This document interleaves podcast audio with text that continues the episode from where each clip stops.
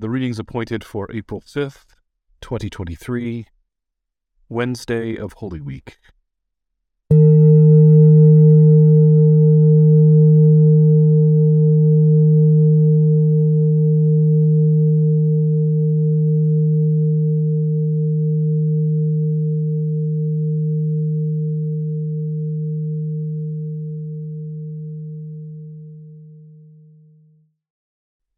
Let us pray.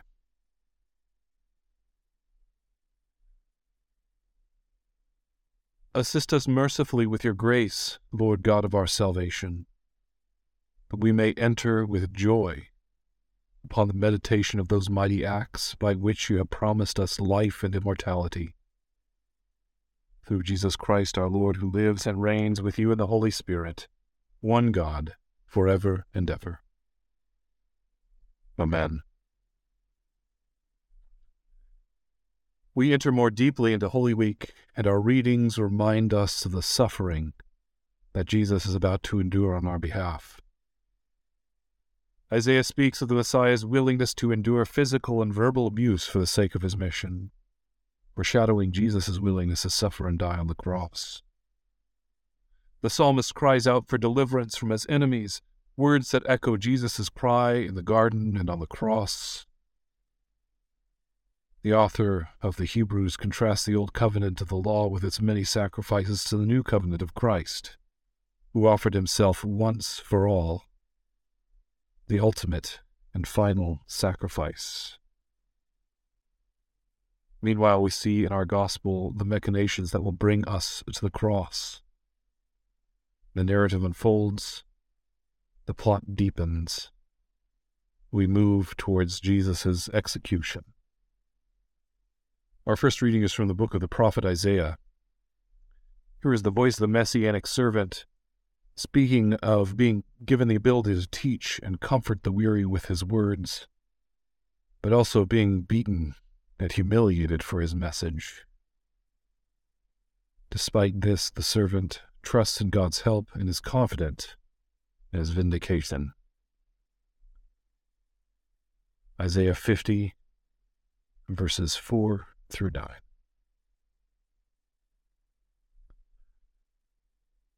The Lord God has given me the tongue of those who are taught, that I may know how to sustain with a word him who is weary.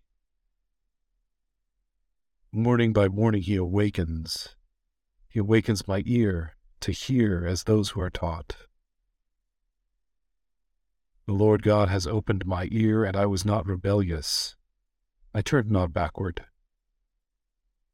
I gave my back to those who strike, and my cheeks to those who pull out the beard. I hid not my face from disgrace and spitting. But the Lord God helps me. Therefore I have not been disgraced.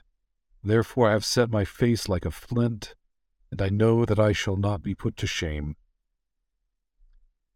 He who vindicates me is near. Who will contend with me? Let us stand up together. Who is my adversary? Let him come near to me. Behold, the Lord God helps me. Who will declare me guilty? Behold, all of them will wear out like a garment. The moth will eat them up. The word of the Lord. Thanks be to God. Our psalm is a portion of Psalm 69. Here is a prayer of lament and distress, with the psalmist crying out to God for help and deliverance from his enemies. He declares his faithfulness to God even in the midst of suffering, prays for God's judgment on his oppressors. Psalm 69, verses 6 through 14 and 21 and 22.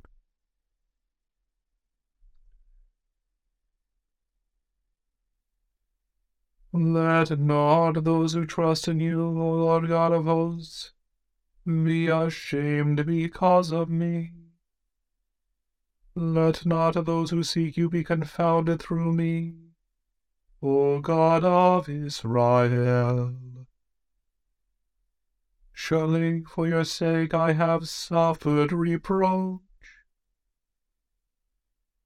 shame has covered my face. I have become a stranger to my brethren, unknown to my mother's children. Because the zeal for your house has consumed me, and the reproaches of those who have reproached you have fallen upon me. I wept and humbled myself with fasting. But that was turned to my reproach. I put on sackcloth also, and I became a byword among them. Those who sit in the gate speak against me, and the drunkards make songs about me. But, Lord, I make my prayer to you in an acceptable time. Hear me, O God, in the multitude of your mercy even in the truth of your salvation. Reproach has broken my heart. I am full of heaviness.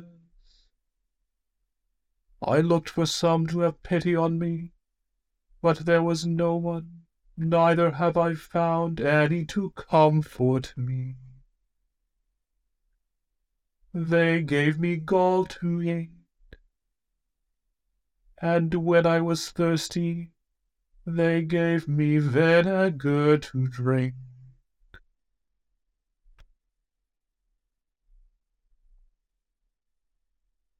Our New Testament reading comes from the Epistle to the Hebrews.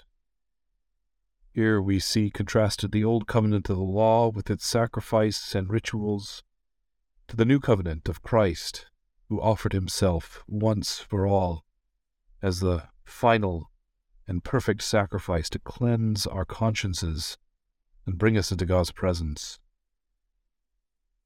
We see Christ's sacrifice inaugurating a new era of salvation. Hebrews 9, verses 11 to 28.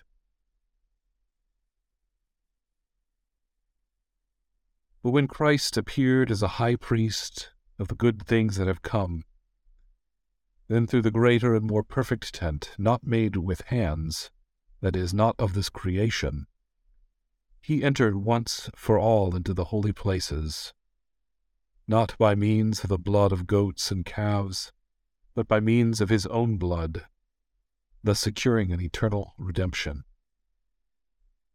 For if the blood of goats and bulls, and the sprinkling of defiled persons with ashes of a heifer, sanctify for the purification of the flesh, how much more will the blood of Christ, who through the eternal Spirit offered himself without blemish to God, purify our conscience from dead works to serve the living God?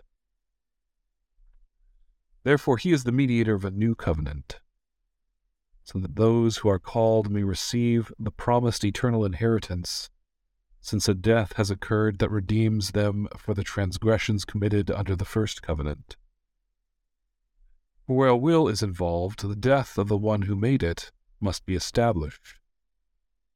For a will takes effect only at death, since it is not in force as long as the one who made it is alive. Therefore, not even the first covenant was inaugurated without blood. For when every commandment of the law had been declared by Moses to all the people, he took the blood of calves and goats with water and scarlet wool and hyssop, and sprinkled both the book itself and all the people, saying, This is the blood of the covenant that God commanded for you. And in the same way he sprinkled with the blood both the tent and all the vessels used at worship. Indeed, under the law almost everything is purified with blood, and without the shedding of blood, there is no forgiveness of sins. Thus it was necessary for the copies of the heavenly things to be purified with these rites, but the heavenly things themselves with better sacrifices than these. For Christ has entered not into holy places made with hands, which are copies of the true things, but into heaven itself, now to appear in the presence of God on our behalf. Nor was it to offer himself repeatedly as the high priest enters the holy places every year with blood not his own. For then he would have had to suffer repeatedly since the foundation of the world. But as it is, he has appeared once for all at the end of the ages, to put away sin by the sacrifice of himself. Just as it is appointed for man to die once, and after that come judgment, so Christ, having been offered once to bear the sins of many, will appear a second time, not to deal with sin, but to save those who are eagerly waiting for him. The word of the Lord. Thanks be to God. Today's gospel lesson comes from St. Matthew's account.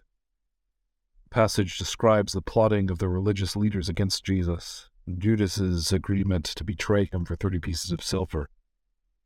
And at the Last Supper, Jesus tells his disciples that one of them will betray him. And Judas identifies himself as that one. Matthew 26, verses 1 through 5, and verses 14 through 25.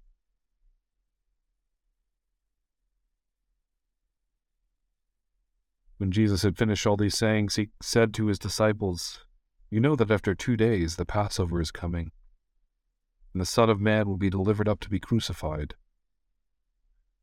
And the chief priests and the elders of the people gathered in the palace of the high priest, whose name was Caiaphas, and plotted. They plotted together in order to arrest Jesus by stealth and kill him. But they said, Not during the feast, lest there be an uproar among the people. Then one of the twelve, whose name was Judas Iscariot, went to the chief priests and said, What will you give me if I deliver him over to you? They paid him thirty pieces of silver. And from that moment he sought an opportunity to betray him. Now on the first day of unleavened bread, the disciples came to Jesus, saying, Where will you have us prepare for you to eat the Passover? He said, Go into the city to a certain man and say to him, The teacher says, My time is at hand. I will keep the Passover at your house with my disciples. the disciples did as Jesus had directed them, and they prepared the Passover. But it was evening, he reclined at table with the twelve. And as they were eating, he said, Truly I say to you, one of you will betray me. And they were very sorrowful and began to say to him one after another, Is it I, Lord? He answered, he who has dipped his hand in the dish with me will betray me. The Son of Man goes as it is written of him. But woe to that man by whom the Son of Man is betrayed. It would have been better for that man if he had not been born. Judas, who would betray him, answered, Is it I, Rabbi? He said to him, You have said so. The word of the Lord. Thanks be to God.